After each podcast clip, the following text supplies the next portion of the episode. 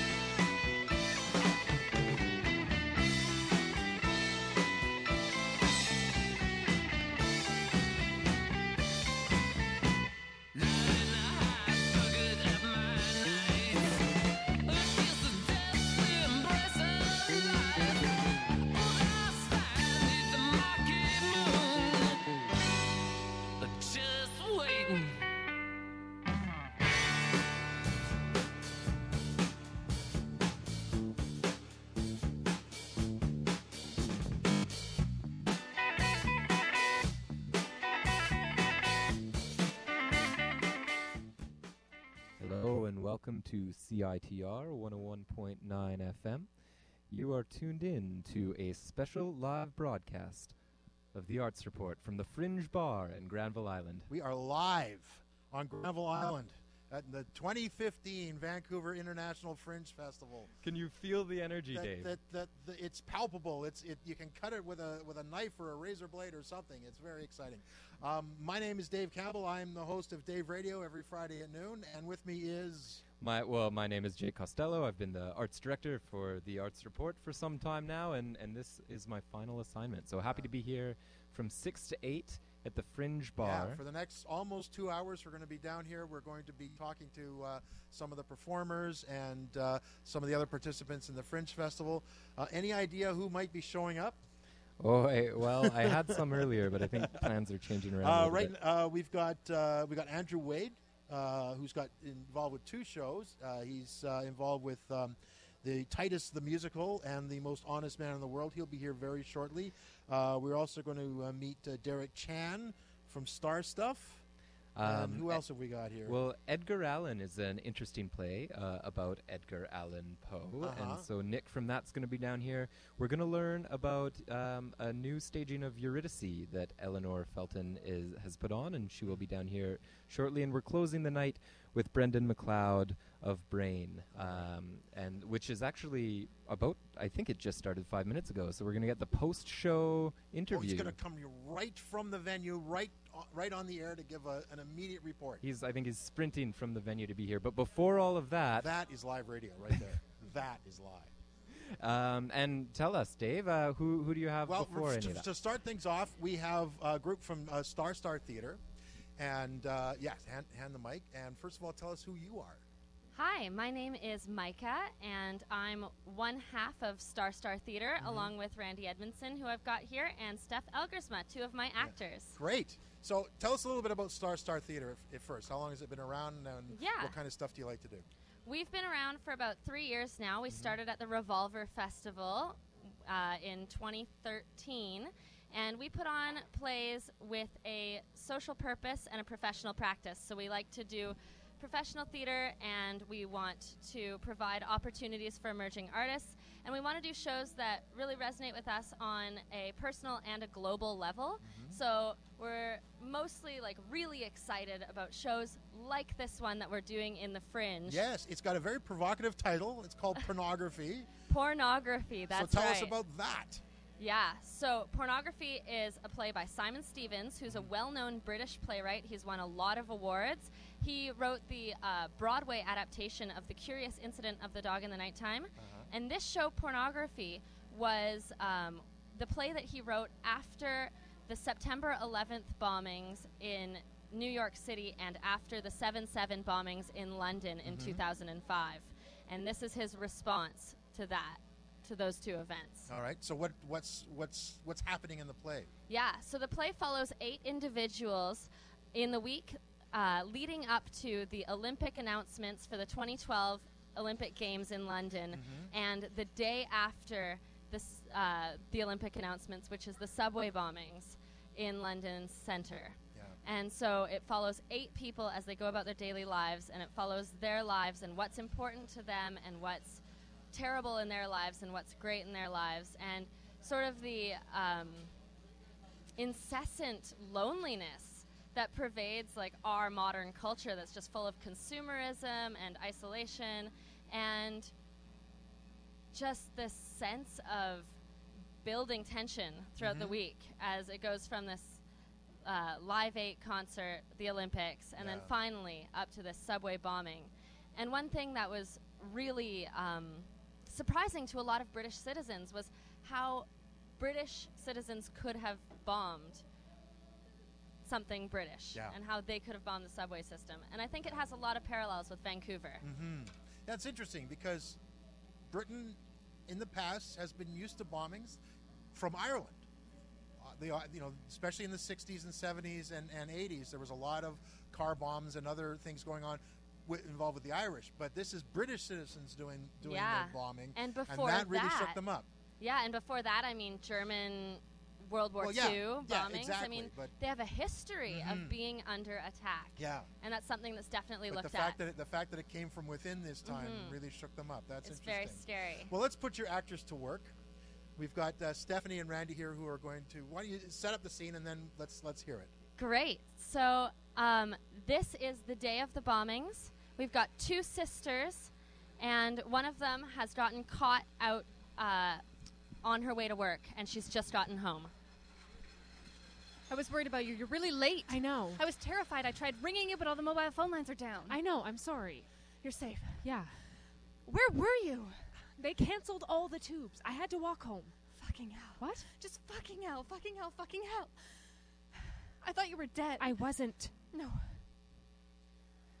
It's mad out there. Everybody's walking. The the pubs are packed. You have to go. All right, that was great. So that's pornography, and it's at the uh, Culture, the It's- Culture Lab. Sorry, uh, at, at the Vanny's Cultural Center at at uh, Venables in Victoria, and also um, this play is uh, a part of the. Um, Dramatic Works series. that was it. Yes. Which, which is which is uh, it's it's a relatively new program. I think it's only been around for a couple of years. Yeah, this is the second year. hmm And uh, a few plays get selected to participate in that. So, what kind of uh, what has that meant for you? It's been so cool because we get a whole bunch of mentorship. Mm-hmm. We get help uh, funding the rights to the play. So it allows us to do really substantial, great scripts Yeah. with uh, support on both an artistic and a financial level. It's such a great program, and we're so lucky to be a part of it. All right, great. So once again, it's pornography. It's at the Cultural Lab at the Cultch uh, on Venables, running all throughout the Fringe. Uh, when you have a performance tonight, correct? Tomorrow night Tomorrow we night. open 5:30 p.m. on Friday night, and our half-price show is on Saturday at 1 p.m. in the afternoon. Marvelous. Thanks very much for joining us. Thanks so much. All right, back to Jake. All right, thank you, Micah, Steph, and Randy. Uh, that was that was quite the performance we had on the air. I think we we didn't get a time to put out a, a language warning, so this is a retroactive language warning. If anyone, um, That's right. If, if you were one. offended, then then um, we would have apologized. yes, we, we definitely would have. Now, uh, in front of us is one of the busiest playwrights at this year's Fringe Festival. Yeah, there's quite a few people that uh, are involved in more than one show. Uh, some people are acting in one and, and directing others and, and all that kind of stuff. Um, and uh, Well, Andrew Wade has uh, he he wrote the the book and and lyrics for Titus, um, a light and delightful musical comedy of Titus Andronicus. He Yeah. also is the playwright of the most honest man in the world, which is um, a story about a lifelong journey for the pursuit of honesty over all happiness. And um, well, joining us here at the Fringe Bar is Andrew Wade. Welcome. Thanks for having me. so you you um, you wrote basically you've rewritten Shakespeare. Yes. So Uh, what what what what possessed you to want to do that? Uh, I had done a fundraiser production of uh, Titus Andronicus as an actor, I want to say five years ago. And uh, it struck me that there are a lot of deep, touching, poignant moments in that show. And there are a lot of poignant moments that are just also just beyond ridiculous. It's the bloodiest play in Shakespeare's. It's canon. it is definitely the bloodiest play. It's like there was a teenage Shakespeare that just decided I'm gonna take the grisliest, goriest, grimiest things I can think of and stick them all into a play. Uh, make them in a pie and make the queen eat them. oh yeah, you gotta have Eat cannibalism. Yeah, yeah, yeah. There's cannibalism, rape, uh, arms, hands getting cut off, tongues getting cut out, um, and so the idea of trying to turn this into a musical comedy just had far too much appeal to me Oh, of course. as if Shakespeare wanted to take Titus, a show that isn't performed a whole lot, Mm-hmm. and uh, go, how can I make this more family friendly? How can I make this uh, better for a wider audience so that people are going to enjoy it and come out of the theater humming? Well, it sounds like people are already enjoying it. You've had one sellout already. You're expecting another one tomorrow, I think. Uh, sorry, tonight is the first show and it's a sold sell out Yeah. So pre-sales alone have sold out the the opening night. So Yeah, down at the uh, fire hall. Fire Hall, yes. Yeah. I'm super All right. excited to see that myself. Okay, Because yes. I've been touring around this summer, so I've so not haven't been. seen it yet? I haven't seen it yet. I haven't seen a run through of this show yet. Tonight will be the first time I get to see it on its feet in a stage. It's, yeah, Mm. I'm super excited. All right. and you won't have much time because you're also in a show. You're doing a one man show called The Most Honest Man in the World. Tell us about that. Yes, this is a, a storytelling show about my own obsession with honesty. So, to give you an example, um, when I was nine years old, I had a paper route, so I'd go around delivering papers and uh, uh, dodge all the s- dangerous, scary animals, you know, big dogs, small dogs, cats. Anyway, I would be listening to music on a little Sony Walkman at the time. It's a cassette player. Uh, and one day, a sad song came on. I believe it was from a burned cassette tape of Big Shiny Tunes 2. And I went, this is making me feel sad, but I have no reason to be sad. Music is emotionally manipulative. and so, as someone who had this obsession with being genuine and honest, that means that's a false emotion being forced upon me. So, at nine years old, for an entire year, I refused to listen to music. Wow. Um, so, the most honest man in the world, yes, is going through storytelling like that, talking about different moments in my life, uh, going through relationships where there are issues as an honest man, uh, and leading up to building a functioning polygraph machine or a lie detector machine on stage as part of the show. Um, so that if you don't, And then, and then do you bring members of the audience up to? uh, no, I, I, I try not to make audience members too uncomfortable. But uh, if you don't believe me, you can believe the machine I'm strapped to, uh-huh. right? Well, that's always worth it. And where's that? Where's that being seen? Uh, over at Arts Umbrella on Granville Island. Yeah. Uh, yep, so it's one of the front classrooms there. So it's a nice, very intimate space. It's a classroom uh, with only 30 seats per performance. So uh, yeah, it's going to be nice and So first compact. tonight at 9:45. Yes, so I get to see the first hour of Titus's first show at eight, and then I have to frantically bicycle here as quickly as possible to get to my own show. So if I seem a little out of breath tonight, that's why. yep. So uh, I want to know a little bit more about the process of putting together the uh, most honest man in the world. How long have you been writing this?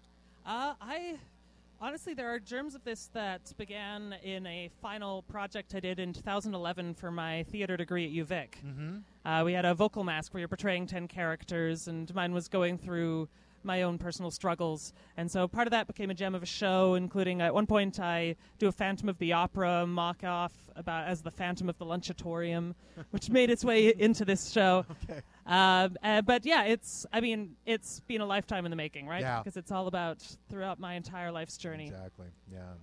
Well, uh, I hope you have a great run, and uh, uh, thanks for dropping by and sharing it with us. Yeah. now, cool. um, now get on your bike and head down to the fire hall and see what's I will. what's happening with that sold out crowd. Thanks right. so much for having Thanks me. Thanks very much. All right, now I well, I had the pleasure of stopping by one of the rehearsals for Titus, uh, the light and delightful musical comedy, and it is a really fun show. It is delightful, yeah. It is. You wouldn't think they'd be able to make it light, but um, Yeah. but it's it's definitely a fun show and a, a great musical number uh, as well. Uh huh. Um, so we're here. So we have exhausted the guests that have arrived. That well, that's not true. We do have one guest who who will be here shortly, and Okay. I, I can even see him. But he's. Um, but before that, we should talk about the space. We are here at the Fringe Bar.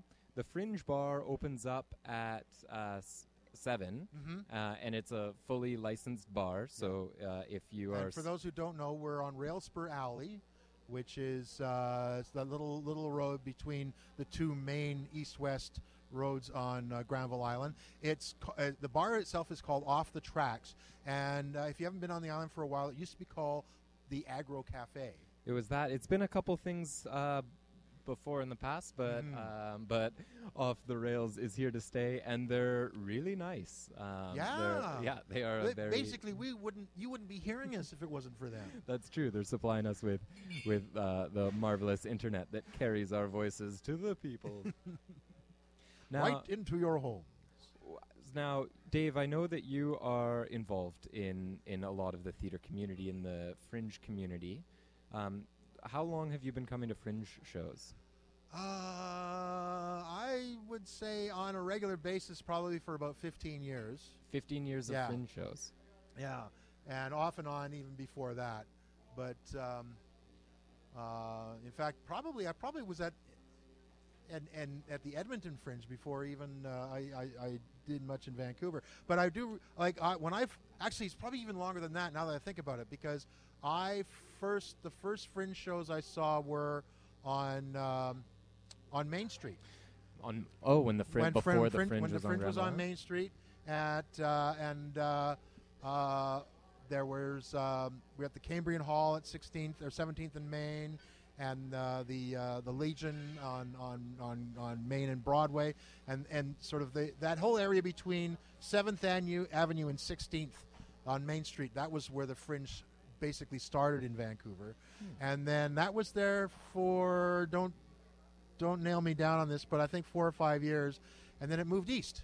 Oh. And Commercial Drive was the hub of the Fringe for a few years. That makes sense. The Yeah. culture there is uh, definitely applicable. Mhm. What What is it about fringe shows that kind of uh, speaks to you, or might be more accessible than than other well, theater? f- for me, it's it's that um, uh, that sort of that quality of it that you don't know what you're going to get until you actually sit down and watch it.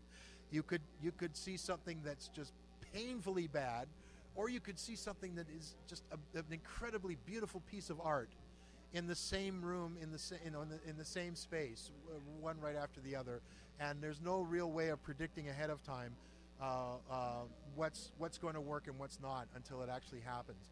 Plus the the fact that you're you're exposed to um, uh, performers and, and artists from all around the world who come to Vancouver for the Fringe that you wouldn't be able to see uh, in such an intimate space for such a reasonable price. Mm-hmm. It's very reasonable. You it's uh, one of the most accessible. I, well, I think accessibility is part of the mandate. You can come. There's half price shows you can see. Yeah. Um, so it's uh, very very cool for Mhm. that reason. I remember one year I uh, I was down here on Granville Island and I had uh, I had tickets for a show and I was about an hour early and I didn't want to just wander around the island doing nothing. So I picked up my fringe guide and I looked to see what was if there were any short shows. You know there's sometimes you can see something that's in half an hour 45 minutes long. And there was something called I have a bachelor of fine arts degree and it was a one-person show about uh, a, a- young actor who had just graduated, and it was basically a monologue of her hiding out in the bathroom at the UBC War Memorial Gym just before the convocation ceremony. I'm familiar with that gym. and uh, and it was great. It was marvelous. She, she you know she just put together this this half an hour, forty five minute monologue of of uh, of just sort of the the the the. The universal experience of being a fine arts grad, and I've just spent four years of my life pursuing my dream, and now I have this piece of paper that basically means nothing. it means you can get a fringe show. It gets to get a fringe Yeah. show. That's about it. what have I done with my life? And uh, four years later, I uh, played her father in Theater Under the Stars. Oh, really? Yeah. oh, very cool. Um, in Footloose. Well, so the the Fringe Bar is here every night. Again, it's uh, right so right outside of Off the Rails Cafe. Yeah. And the Fringe Bar is a musical space, so there are free concerts every night. Uh, we're going to be broadcasting from six to eight, and right at eight o'clock, music starts tonight with Ford Pier Vengeance Trio, Mhm. Adrian Teacher and the Subs, and City of Glass, who are closing the set out. So. Um, so do come on down for free music, and there will be a fully operational bar. Oh, I'm hoping it's up soon.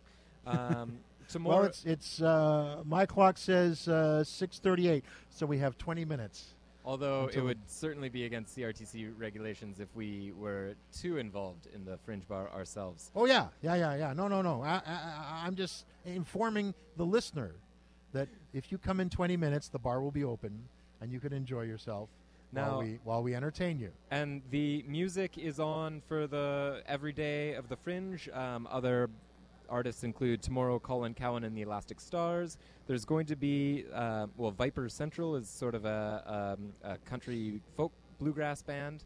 Uh, Monday there will be the third annual Fringe Square Dance, which is happening with Paul Silvera. Um, and so all sorts of things. And one band that many CITR listeners will be familiar with is Supermoon. Oh yeah. Supermoon is playing next Thursday, one week today at 9 p.m. with um, with the band Uptights as well as DJ Mhm. Freaky Gucci. Um, and so here is just a little taste of Supermoon to try and uh, bring you down.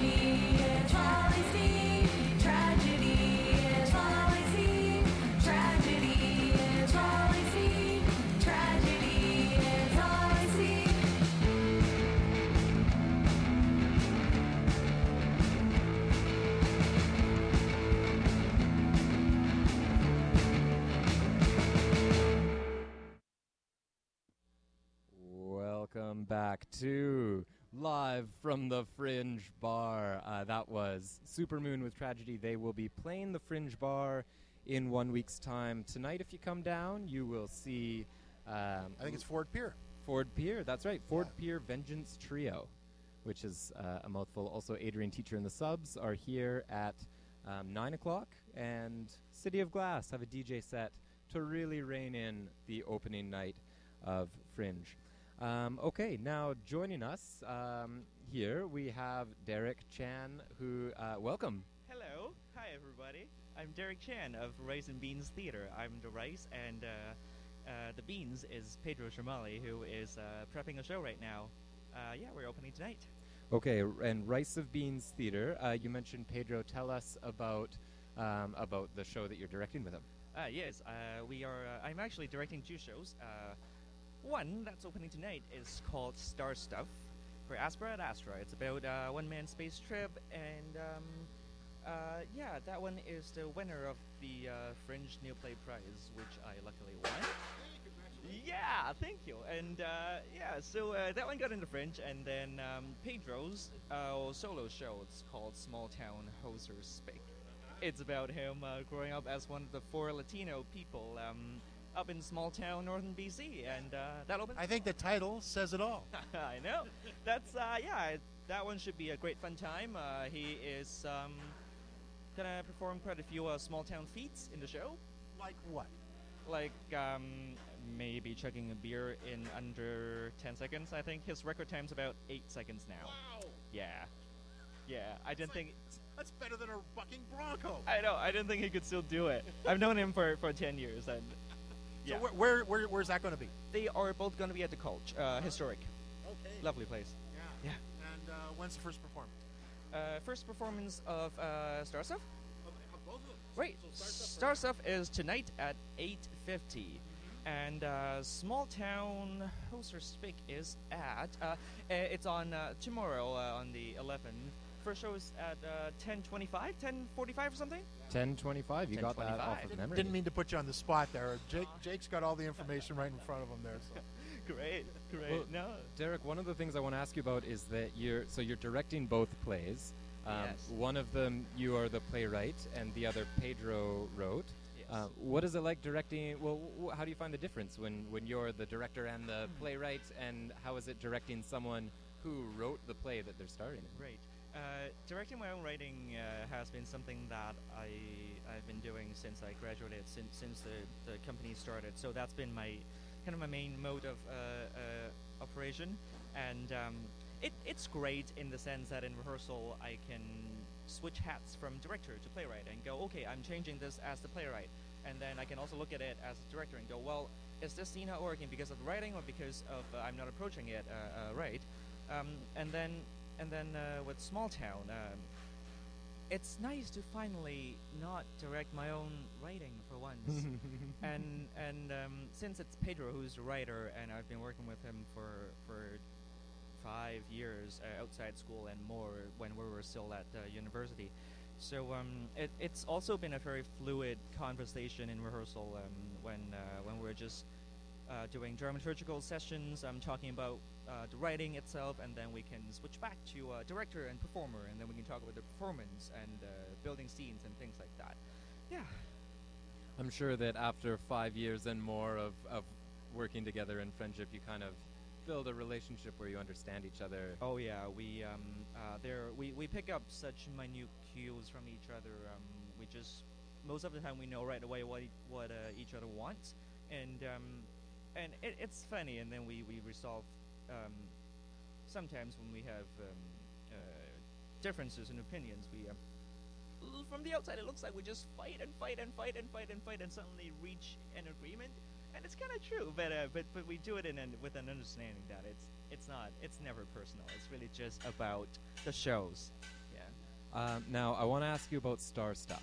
Yeah. Um, the full title here that I have fr- in front of me is Star Stuff per aspera ad astra. Yes. Through hardship to the stars. And that, mu- that must be Latin. It is. It uh, it's a it's a phrase that um, that is used by quite a few uh, as as as a model for um, uh, by quite a few uh, space agencies and educational um, uh, organizations actually, and um, I just thought that it's um, pretty fitting that uh, for the show, you know, for really every every journey uh, we have to So what what what got you uh, thinking about writing about s- traveling through the stars? uh, it's really about I, I'm interested in traveling, any any kind of traveling from one world to another. Uh, I think this fascination comes from me having moved uh, quite a few times uh, since I was a teenager. Uh, I grew up in Hong Kong, turned 16, moved to Norway for two years, and then somehow ended up here uh, about 10 years ago. And uh, anything travel related uh, fascinates me, and about about leaving leaving everything uh, or most things you have behind to go somewhere else to find what you're really looking for, even though you might not know what exactly it is yet. And um, and that's difficult and, and romantic and, and amazing. Yeah. It's definitely a show about about journeys. You talk about the parallels in the show between Yeah. space travel And and, childbirth. and childbirth. Yeah. Well, can you expand on that a little bit oh, for us? yeah. That was. Uh, well, the story is uh, basically there's a parallel talking. There's um, uh, uh, Chalmers, who's our astronaut going to space looking for a space signal, and then we also see his parents, uh, uh, Mama and Papa, in the show. They're called right now, uh, and they are um, talking about all the um, possible things that could go wrong with Thomas's uh, uh, pregnancy, and um, so we kind of go back and forth in time about Thomas going through um, worlds, traveling across worlds in two different senses, and uh, what happens to him and everybody else around him when he does that. Very cool. Very, Yeah, you're, yeah, you and how are you yeah. feeling? You're about to. You're. Uh, Oh, you've got your bicycle here. Excited! I'm super excited to see Star Stuff and uh, also uh, Small Town tomorrow, it's just gonna be an amazing, wonderful, fantastical piece that has a bit of everything, and uh, it's gonna be great. It's gonna be awesome. It's gonna be amazing. You'll be experiencing your own kind of childbirth. oh yeah, oh yeah. It's gonna be a. It's gonna be an exciting and um, colorful one. Let's say, yeah. What time's it starting at? Uh, 8:50 tonight at the Cultch. Yeah. Get on down there. Yes. 850. It's described as weird and poetic and intimate, and I'm sure all of those things will be will be delivered. Yeah. Oh yeah. I did pick those categories, and they're true. They are very, very true. Yeah. Excellent. Uh, and well, best uh, well enjoy enjoy the performance, Yeah. and of course, Small Town Hoser Speak, um, which opens tomorrow. Tomorrow. Um, so enjoy both of those Yeah. shows. Thanks, guys. Thanks for dropping by and telling us about Of course, of course. Thanks for having me. It's a pleasure to meet you. All Thank you for taking the time with us. Yeah. Thanks. Bye bye. All right, Dave.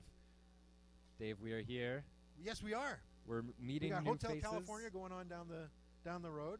I think that you can't walk around Granville Island without hearing someone playing Hotel California. I'm just glad that I we're think it's not. an act of parliament or something because this is you know federal territory here. if we were too close to them, we'd probably have to categorize it as. Uh, yeah, we'd have we- to we- log it. Yeah, we'd have to log it. So be be careful. We Don't only get 10% hits for, for CITR station.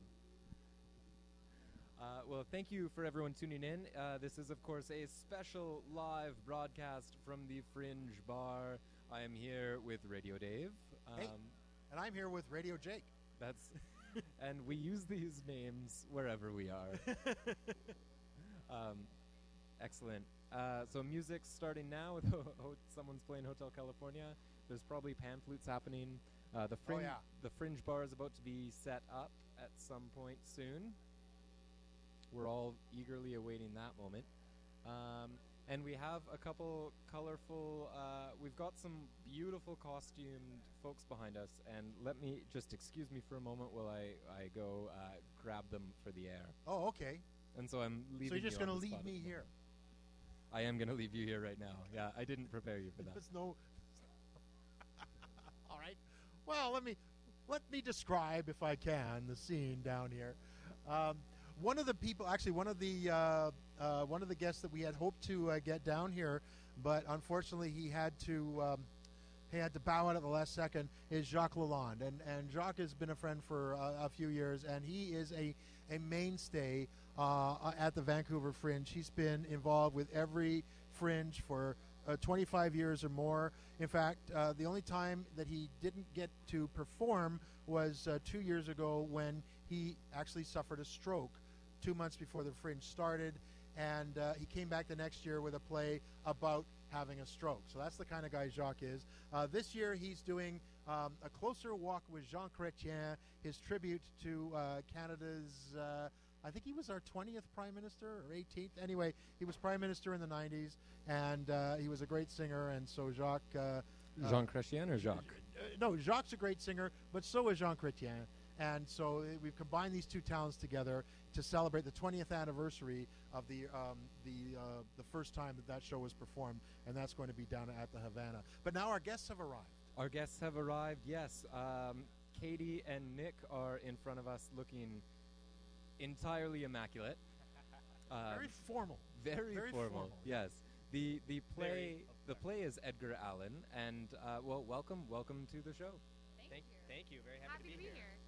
Uh, now we we only have one microphone for for the two of us, so we'll have to um, get intimate and share it uh, closely and speak uh, louder than than perhaps uh, is we- in- then we You've got did. it.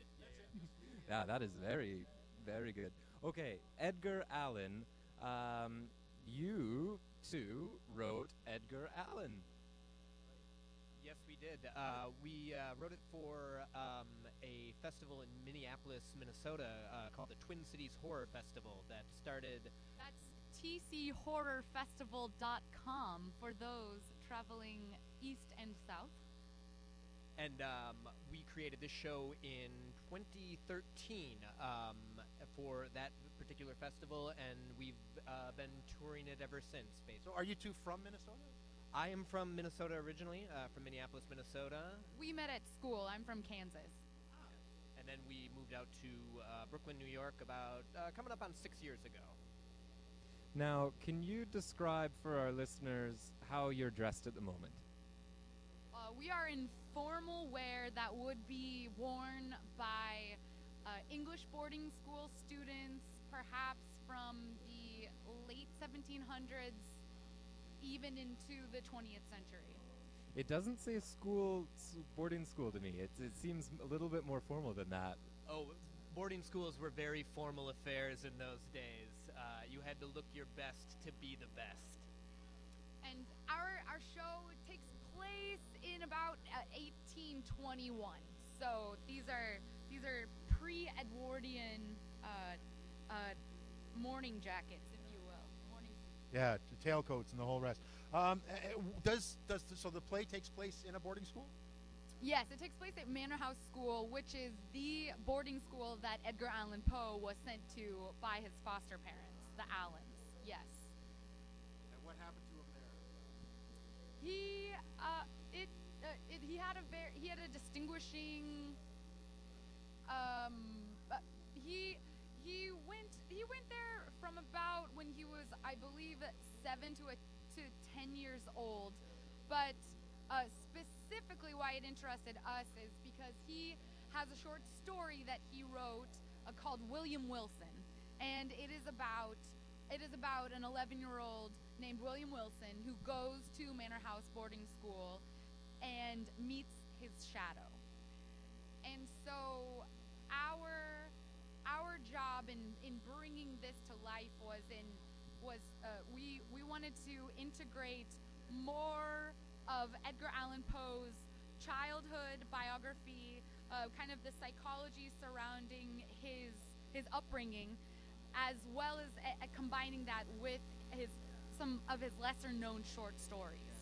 So we basically took the uh, semi-autobiographical story of William Wilson, and we just made it more biographical, basically. Um, yeah, and and we've added we've added other uh, for for Poe fans there are little Easter eggs from other shows like or, I mean from other from other short stories like the Black Cat, the Cask of Amontillado, um, Eleonora that they that they they might recognize, but it is certainly not a requirement. You don't need to be familiar with Poe's work or Poe in order to enjoy the show.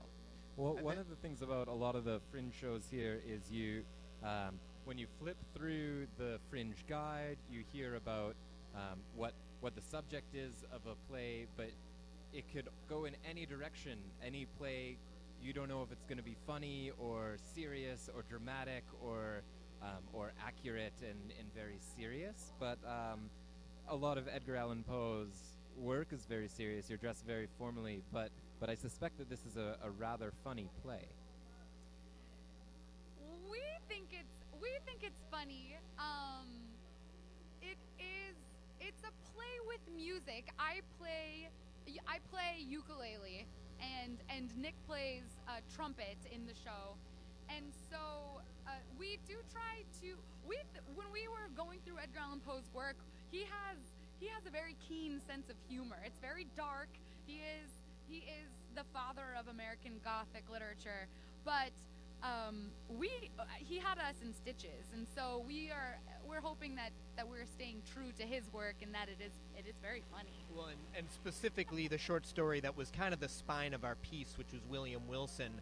Um, as we began to stage uh, elements of that short story, we realized that this is an 11 year old who's speaking like a 45 year old general about the, uh, the trials and tribulations of boarding school. So the second we just started kind of playing the truth of that statement and just uh, saying, Katie, just play an 11 year old boy and say these words, and inherently it just becomes ridiculous. Oh, that's what we want. Ridiculous. Yes. Okay. Ridiculous is definitely uh, well at home in the Fringe Festival. Now, you've also worked together on The Legend of the White Woman. Um, can you tell us The about that? Legend of White Woman Creek. Yes. Yes, that uh, that was a folk opera that we created in 2012. Uh, it's a one-woman folk opera that Katie performs, based on a ghost story from Western Kansas, uh, where Katie's grandparents were from, uh, that she used to visit as a child. Um, and we basically took this ghost story and created what's essentially a concept folk album on stage. Uh, basically, at the beginning, Katie comes out as a ghost hunter. She says we're going to summon the ghost of Anna Wee, who figures into that ghost story. She lights 12 candles, becomes possessed, picks up a guitar, and then sings the ghost tragic tale for 55 minutes. Um, and we performed this piece at the Fire Hall uh, last year, um, and it was our first time to Vancouver, and we had such a good time, we decided we needed to come back with this show. Well, we're glad that you did. So you're, so you're doing both shows here now? no, no, just no. just Edgar Allan. Edgar So Allan. where can we see Edgar Allan? We are at the Revue stage, uh, which is a beautiful stage right here on Granville Island. Um, and yeah, we have 1601 Johnston Street. We have five more performances, and our, and our next performance is Sunday at 5:10. That's right. You are in costume because you came here straight from your Opening night. opening night. Yes. Well, tell us about opening night. It went it went fantastic. Um, we had a lovely crowd for 5 p.m. on a Thursday. Like literally the first. Hardcore fringers. Yeah, the hardcore fringers. Um, and it's a great stage to play on. Our our Tech Alberto is uh, fantastic, and yeah, it's just it's a very nice. Uh, Nice kind of three-quarter thrust stage, um, so you have Very audience surrounding you. I will let you in on a little little secret. You will be some of the last uh, groups to perform on that stage, because uh, uh, the Revue stage is run by the Arts Club Theater Company, and they are abandoning it and uh, moving their small theater to a new facility uh, close to Main Street. And so uh, the the, uh, the main Granville Island stage will still be here, but the Revue stage is going to be absorbed by the public market. So this is sort of the, the, the big farewell. So the theater won't be there It anymore won't at all. be a theater anymore. No. Oh, Well, we we're uh, honored. we are honored to uh, ha- We'll play. send it out in style. You bet. All right.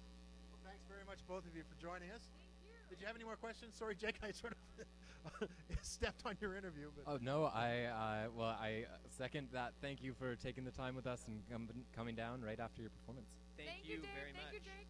Thank you. All right, now tonight there is music. One of those bands is Adrian Teacher and the Subs. That is his current band. His previous band was called Apollo Ghosts, and here they are with Lightweight.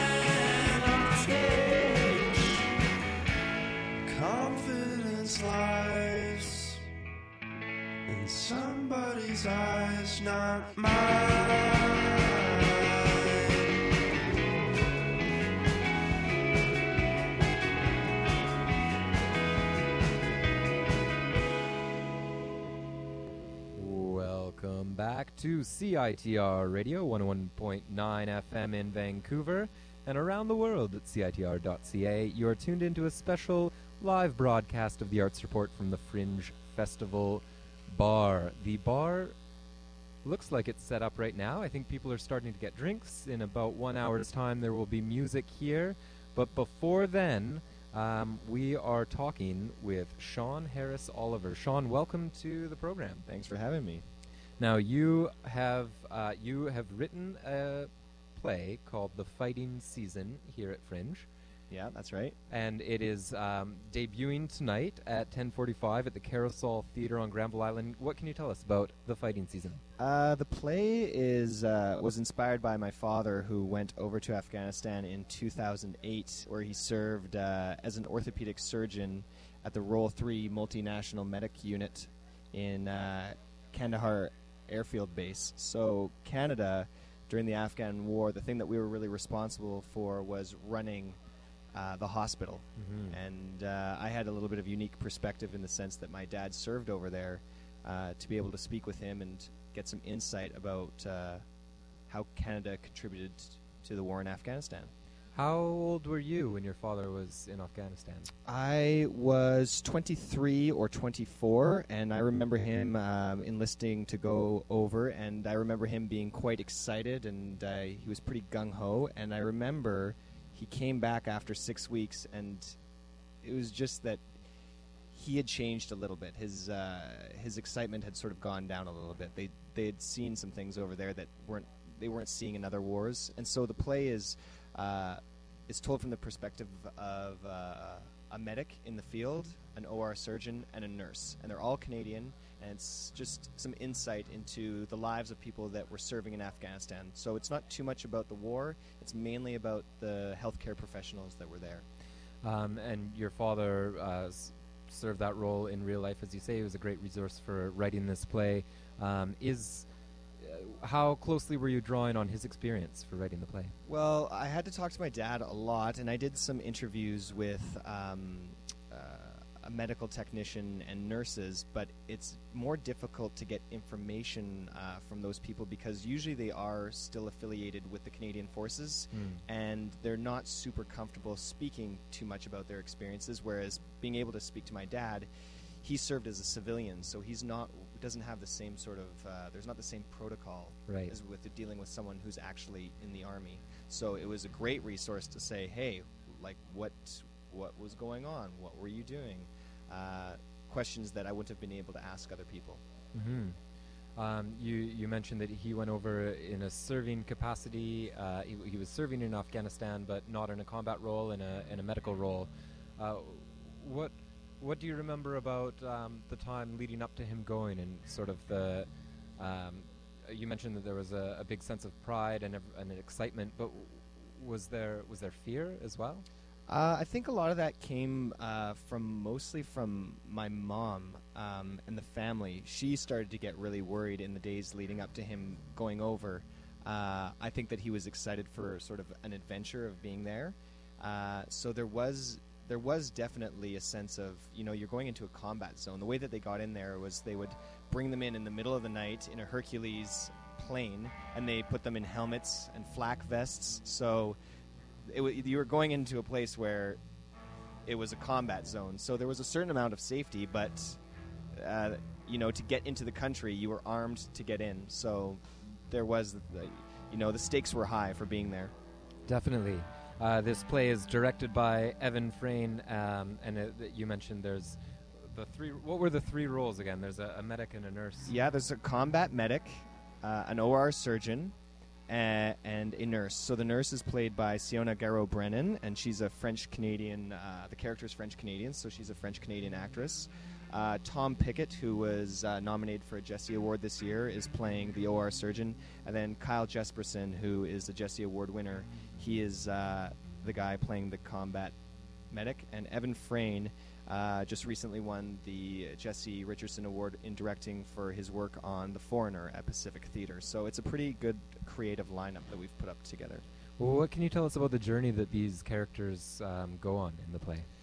That's a really interesting question. Uh, a lot of what I started to find out as I got into my research was these people are coming back from Afghanistan. They've served their time there, and th- they haven't been hurt in the way that you know a soldier has been hurt physically. And you think of movies like Born on the Fourth of July and The Hurt Locker, or things where people come back and they've incurred some kind of injury. The, the injuries that the healthcare professionals have sustained are more psychological. They're, they're coming back with some sort of baggage from being involved in a combat zone where they were seeing injuries. Where, you know, my dad was showing me an X-ray of a guy's knee, and you know, I grew up in a house where he was a doctor, and I've seen X-rays before, but the the knee is just the bones are gone. It's like, well, Dad, what what would you do with that? He's like, I just cut their legs off. So that that was what resonated with me, and where I got the idea to, to Wow. pursue it further. Because like, how do, how do you, how what's your life like now that you've experienced that? So that's what we learn about in the play is how are these people coming back and dealing with their lives now that they're home. So the play occurs both in real time and through memory of being in Afghanistan. You mentioned that your father um, had a noticeable change in, in his demeanor and, and in his person upon his return. Um, was was talking with you in, in reference for the play. Um, do you think that that was a any therapeutic um, activity for him at all? I'm not sure. Uh, that's like I'd like to think so. Uh, doctors do this really interesting little thing where they they put themselves back, like they create a barrier for themselves, and I think that that's just what they need to do to sort of survive their job. So it's Mhm. hard to get through to them sometimes when you're talking with them with these questions. I'm sort of hoping that the play itself will be something that people like my dad or people that have gone through something like this can see and don't have to talk about it to get to process some of Right. that stuff because some of them are really not interested in speaking about it because it does hold some sort of whatever emotion or something is going on there. So, I mean, my dad will talk with me a little bit about it, but he definitely will shut down at a certain point. He's like he doesn't want to get into it too much. And has he has he read the play? Uh, yeah, he's read uh, he's read drafts of it because he had to. He he also sort of worked with us as a consultant to say, okay, this is not really feasible, or that was happening. So he's read it, so he understands it. But it's one thing for someone, you know, my daddy's not a theater artist. It's one thing for him to read a script, and then for another thing for him to see it live, right? It's Mhm. one thing to read it, it's another thing to see it performed. Even for me, having written it, when I watch it performed, I go, oh, wow, yeah, these are real people. This isn't just something that I wrote down on a page. So that's really interesting. Uh, you you are dressed. Um, well, could you describe how you're dressed at the moment? I am wearing blue pants and a blue shirt, and they're medical scrubs. And so I'm walking around handing out flyers to the show, and I keep on saying to people, "Have you seen the Doctor Show? Have you seen the Doctor Show?" And they go, "What's the Doctor Show?" I'm like, "Oh, it's about doctors that went to Afghanistan." They're like, "Oh, what's that like?" I'm like, "It's like a serious episode of MASH," and people are like, "Oh, I love MASH," and I'm like, "Yeah, it's like MASH." Ju- See you there. like MASH, it's just like. MASH. It's the same. well, I think that you can sell people on the serious and intensity of it too.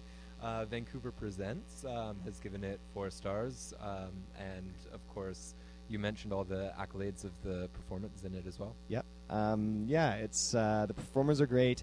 I know the show is really uh, dialed in. Um, we had an opportunity to workshop it for quite a long time, so the script is in a really good place. I think that what people are going to see is a very uh, good artistic product. Maybe, maybe people might find it serious, but I think that it's information that Canadians need to know about and understand. We had some test audiences come in to see it. We had some Australians, and they said, "Wow, that was so fascinating. We had no idea that's what Canadians did in Afghanistan." I said, "Most Canadians don't know that that's what Canadians did in Afghanistan." So, at the very least, people will learn something about what Canada contributed to that war. Because a lot of people go, "Oh, that was the worst thing that we shouldn't have been there." Well, yes, agreed. But we were there. What did we do as a country there? And we had a very important job, and it was healthcare. That's what we were known for.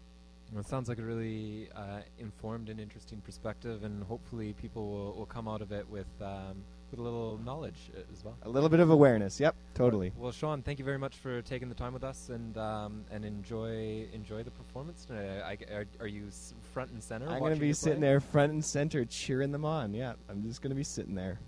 All right. Well, thank you very much. Cool. Thanks so much for having me. Um, now, the fighting season, Canada's Doctors in Afghanistan, is tonight. Will be uh, debuting at 10:45 p.m. Thursday, September the 10th, and it's running um, throughout the whole rest of the Fringe at the Carousel uh, Carousel Theater in Granville Island. So please do come down.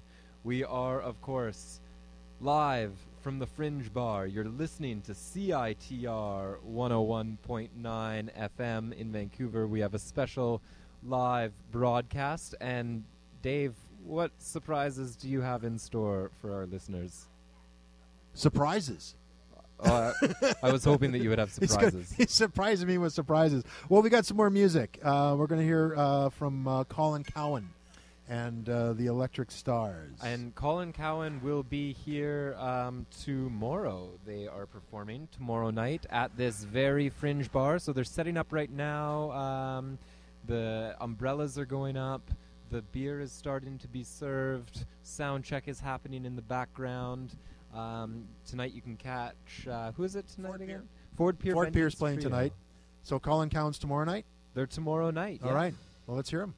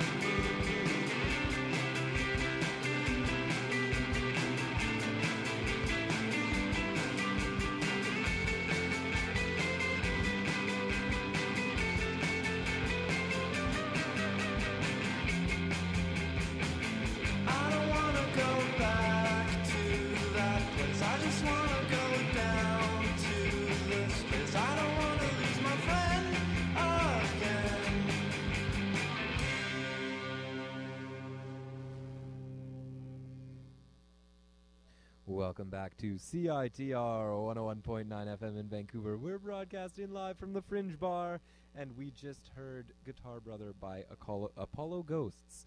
And Adrian Teacher, formerly of Apollo Ghosts, is performing tonight in about two hours' time or so. Nine o'clock, I think they're going to kick around. Before that, Frin, Fear, Ford. Ford Pier. Ford Pier. Ford Pier. Yeah. Fringe. At the Fringe. At the Fringe. Fringe Pier. Yeah. If Yeah, you drive Jake- your Jake's Ford. been here all day. Thank you, Dave.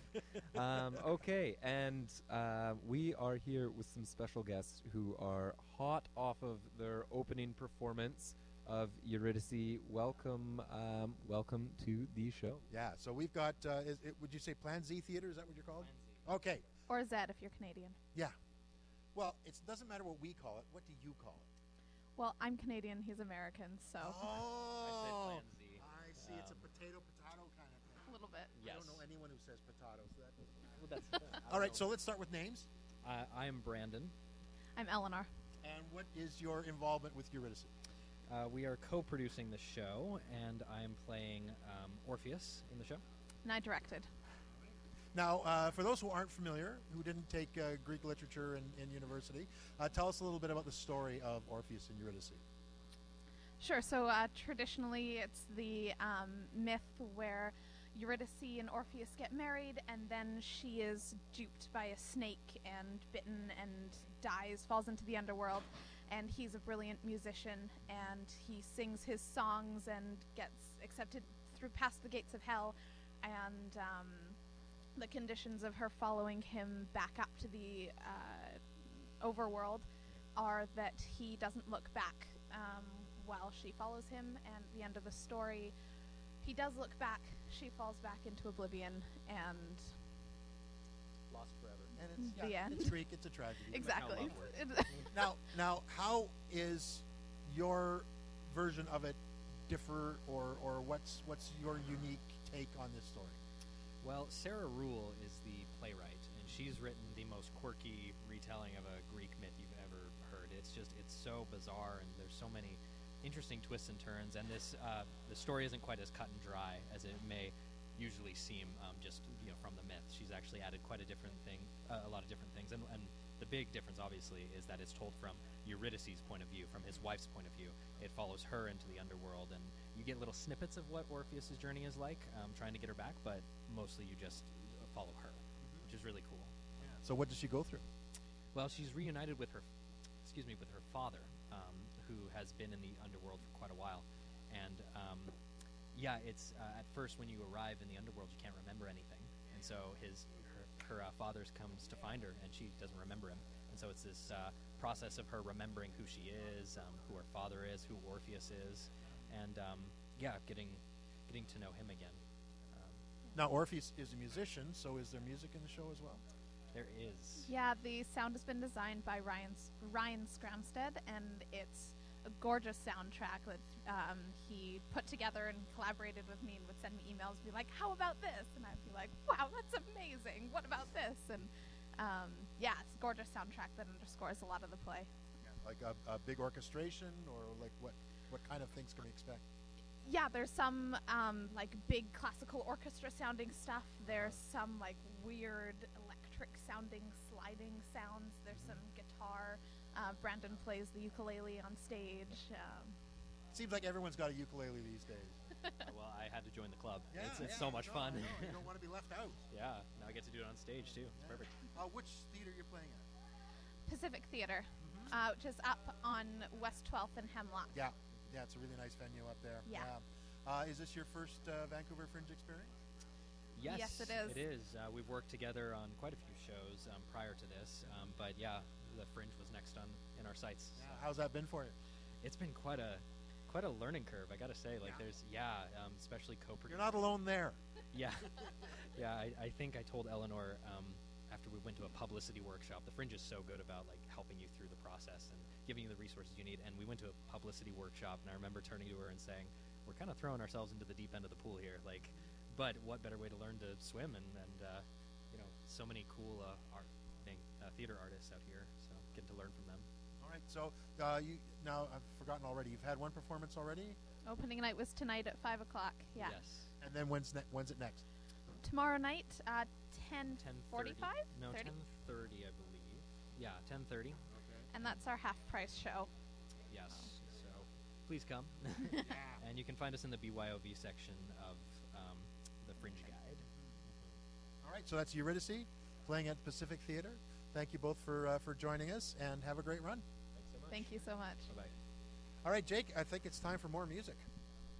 I would certainly agree. I just remembered, Dave. Uh, I was here yesterday. I was just looking over at the uh, at the stage, and I I was here yesterday testing some of the connections with with Sarah. Yeah. And right when I was standing over there, I was about to leave. I had my bicycle, and there was a really cute little girl. She was about three or four years old, Uh-huh. and just super cute with her grandma here walking around. And um, they were asking what was going on the stage and stuff like that. And I said, "Oh, you know, we're here. We're there's going to be the Fringe Bar. There's going to be music, and we're going to do a live broadcast." And this little girl says, "Oh, I'm terribly sorry, terribly sorry, but you you won't be able to do it." In the dark, you won't be able to do it after dark. And I was like, "Oh no! Like, what are we gonna be able to do?" Why didn't we think of that? We're getting kicked out by this little girl, and I said, "Well, what if?" I think event we worked through a bunch of scenarios, and I said, "Like, well, we've got permission, like we have lights, and we're you know adults and stuff." And she's Yeah. like, eventually, I got her to concede that um, if we all, if everybody has a flashlight, then then the little girl, and she was really really adorable. She kept saying like, "I'm terribly sorry, terribly sorry," but you won't be able to do that. Well, that was that was good of her to to be look out for you like that. Very good Yeah. of her. Uh, so I guess this song will go to her because we don't have flashlights. It's getting dark. It will be dark soon. But uh, but this next song is called Power Suits, and so uh, I think if we had power suits, then then we would be Yeah, okay. then we would have our own light. Power Suits by Supermoon. They will be here at this very stage next week, and every night there's free music, uh, including tonight.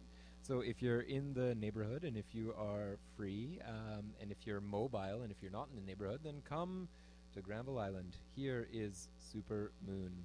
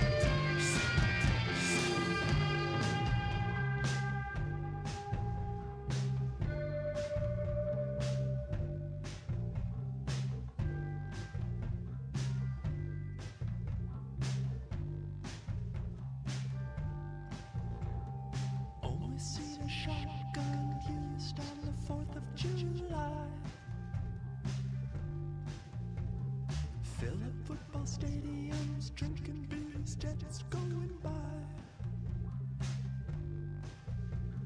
Someone tied the flag wrong with this knot. Someone tied the flag wrong, they'll get caught. Someone tied the flag wrong, now it's falling down from the sky.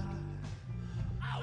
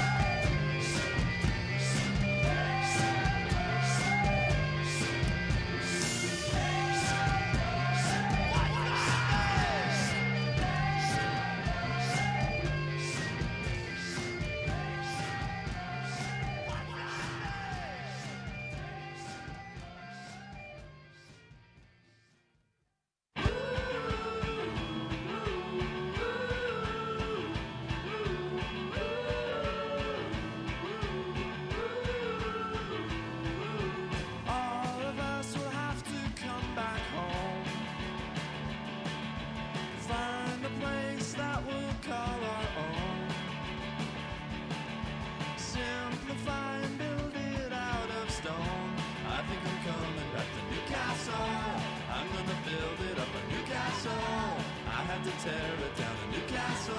Smoke out a spot again. Now you know why I went away. While my hair changed from brown to gray Lies that go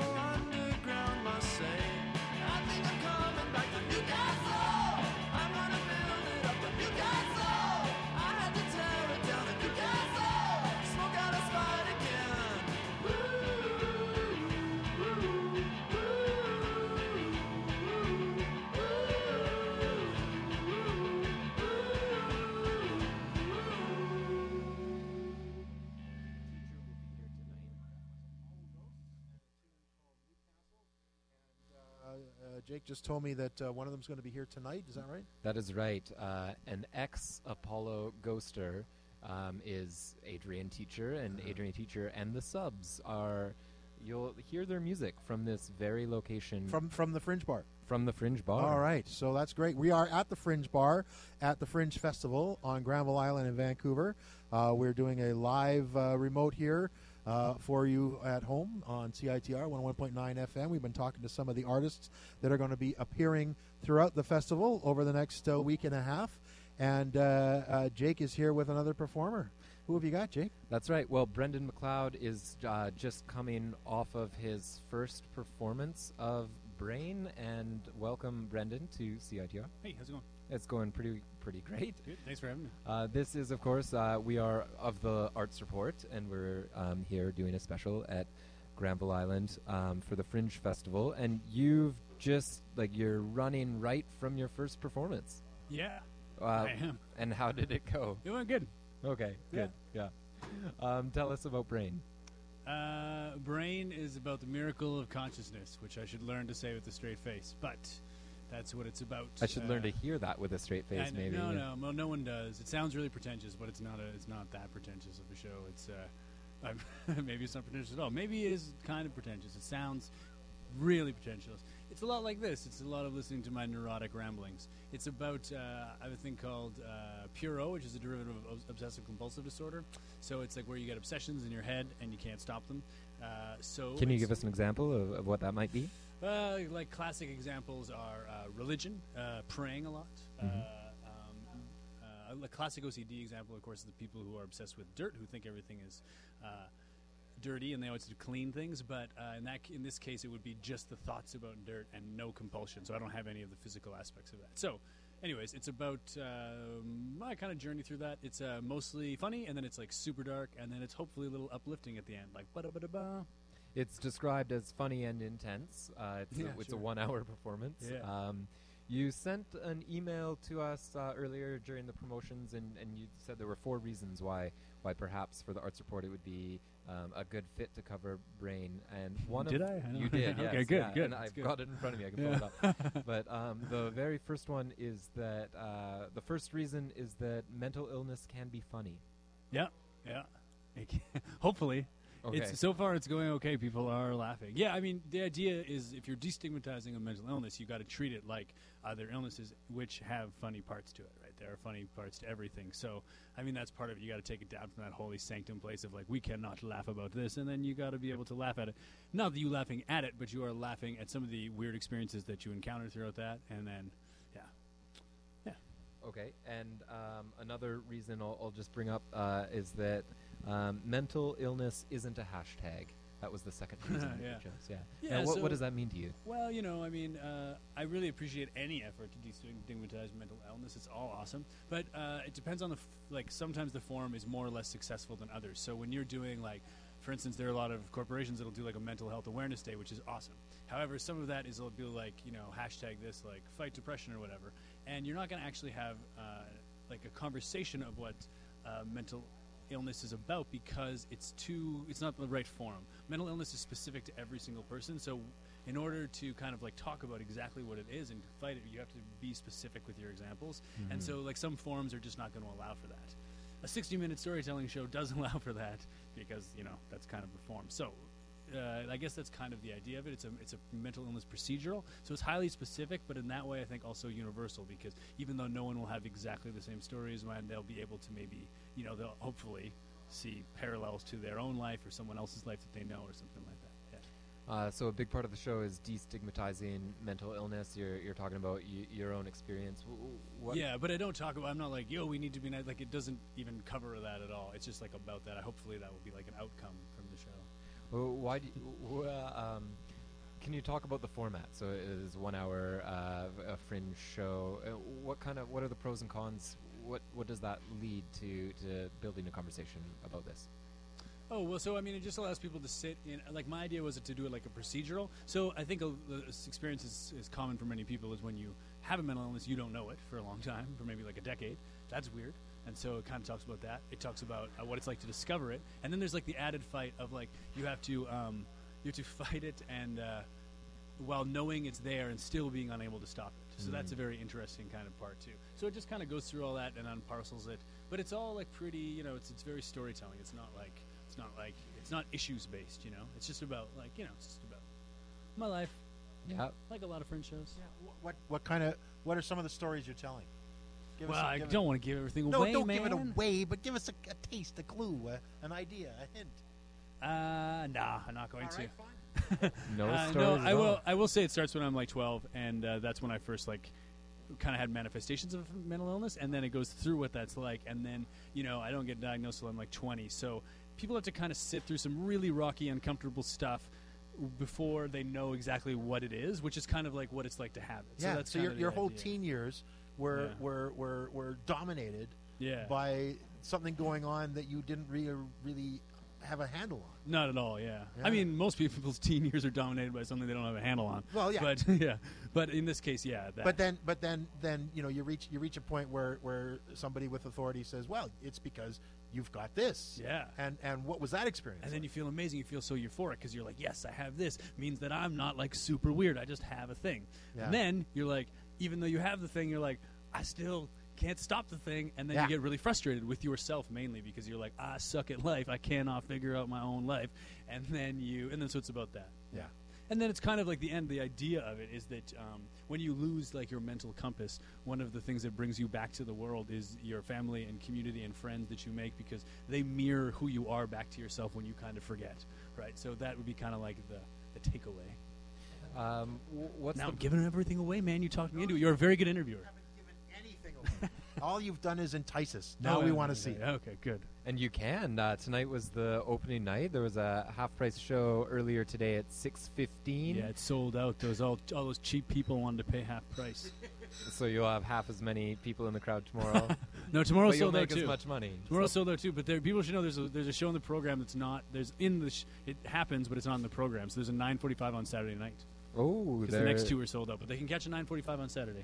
Nine forty-five next Saturday is yeah. So that we've It's got not that in he- the program.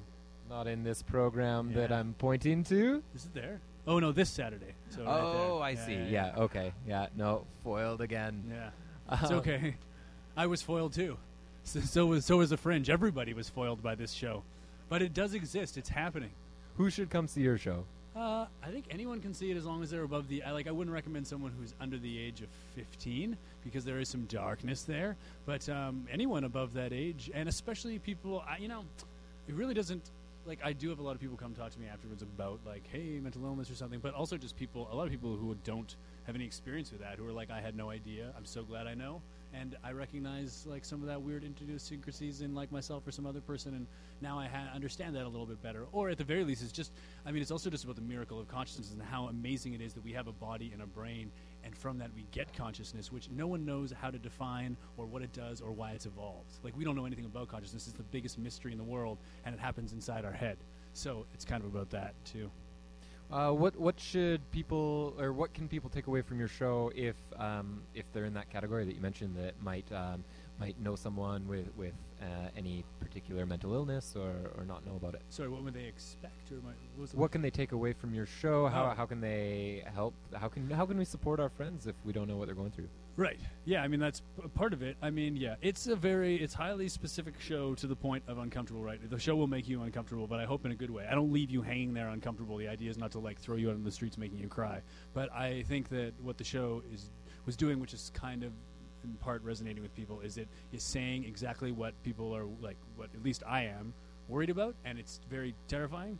And people even hearing it don't like to hear it, Hmm. and so it'll make you squirm a little bit. But I think that's part of it. You got to hear those things, and once you hear them, they're like, "Oh yeah, I feel I feel okay now that I've heard it. I didn't die, nothing exploded, and uh, everyone, no one, like no one's dead." Can't wait. Yeah, yeah. So I'll leave it like that. Hey, I'm like, I'll make you squirm. I'll make you fear for your life. Come to my show. I swear it's good. Where is it? Uh, it's it's at Arts Umbrella at uh, so it's on Cartwright Street, right on the island, Granville Island. So yeah, it's uh, it's an Arts Umbrella. And uh, once again, the title is Brain. It's called Brain. And my name is Brendan McLeod. Brendan, thanks a lot for joining Hey, us. thanks for having me. That was fun to talk to you guys. Sorry I was so late getting here. Oh wasn't- no! I got here just in the nick of time. We had shielded the radio audience from that fact. So, uh, all right, sorry. Sorry, radio audience. Um, all right, and we are, of course, at the Fringe Bar. I can see they're carrying in the beer right now. Three cases of beer just walked right past us. Um, Yes. So, you know, if you come down now, it'll be available to you. Music's going to start fairly soon here. We've got, uh, we're here for about another 10 minutes. And um, Dave, I, it looks like you're queuing up a little bit of music for the people. Uh, what music? Yeah, we got another song by Apollo Ghosts who are going to be playing, or somebody from Apollo Ghosts is playing later on tonight. Yes, we're getting a lot of mileage out of Apollo Ghosts Yeah. tonight. we, Okay. we brought an iPod with us that is Yeah. just chocked full of Apollo Ghost music. Yeah. And, and a little Supermoon too, but we'll hear another Apollo Ghost song. This is so much better when you're gone.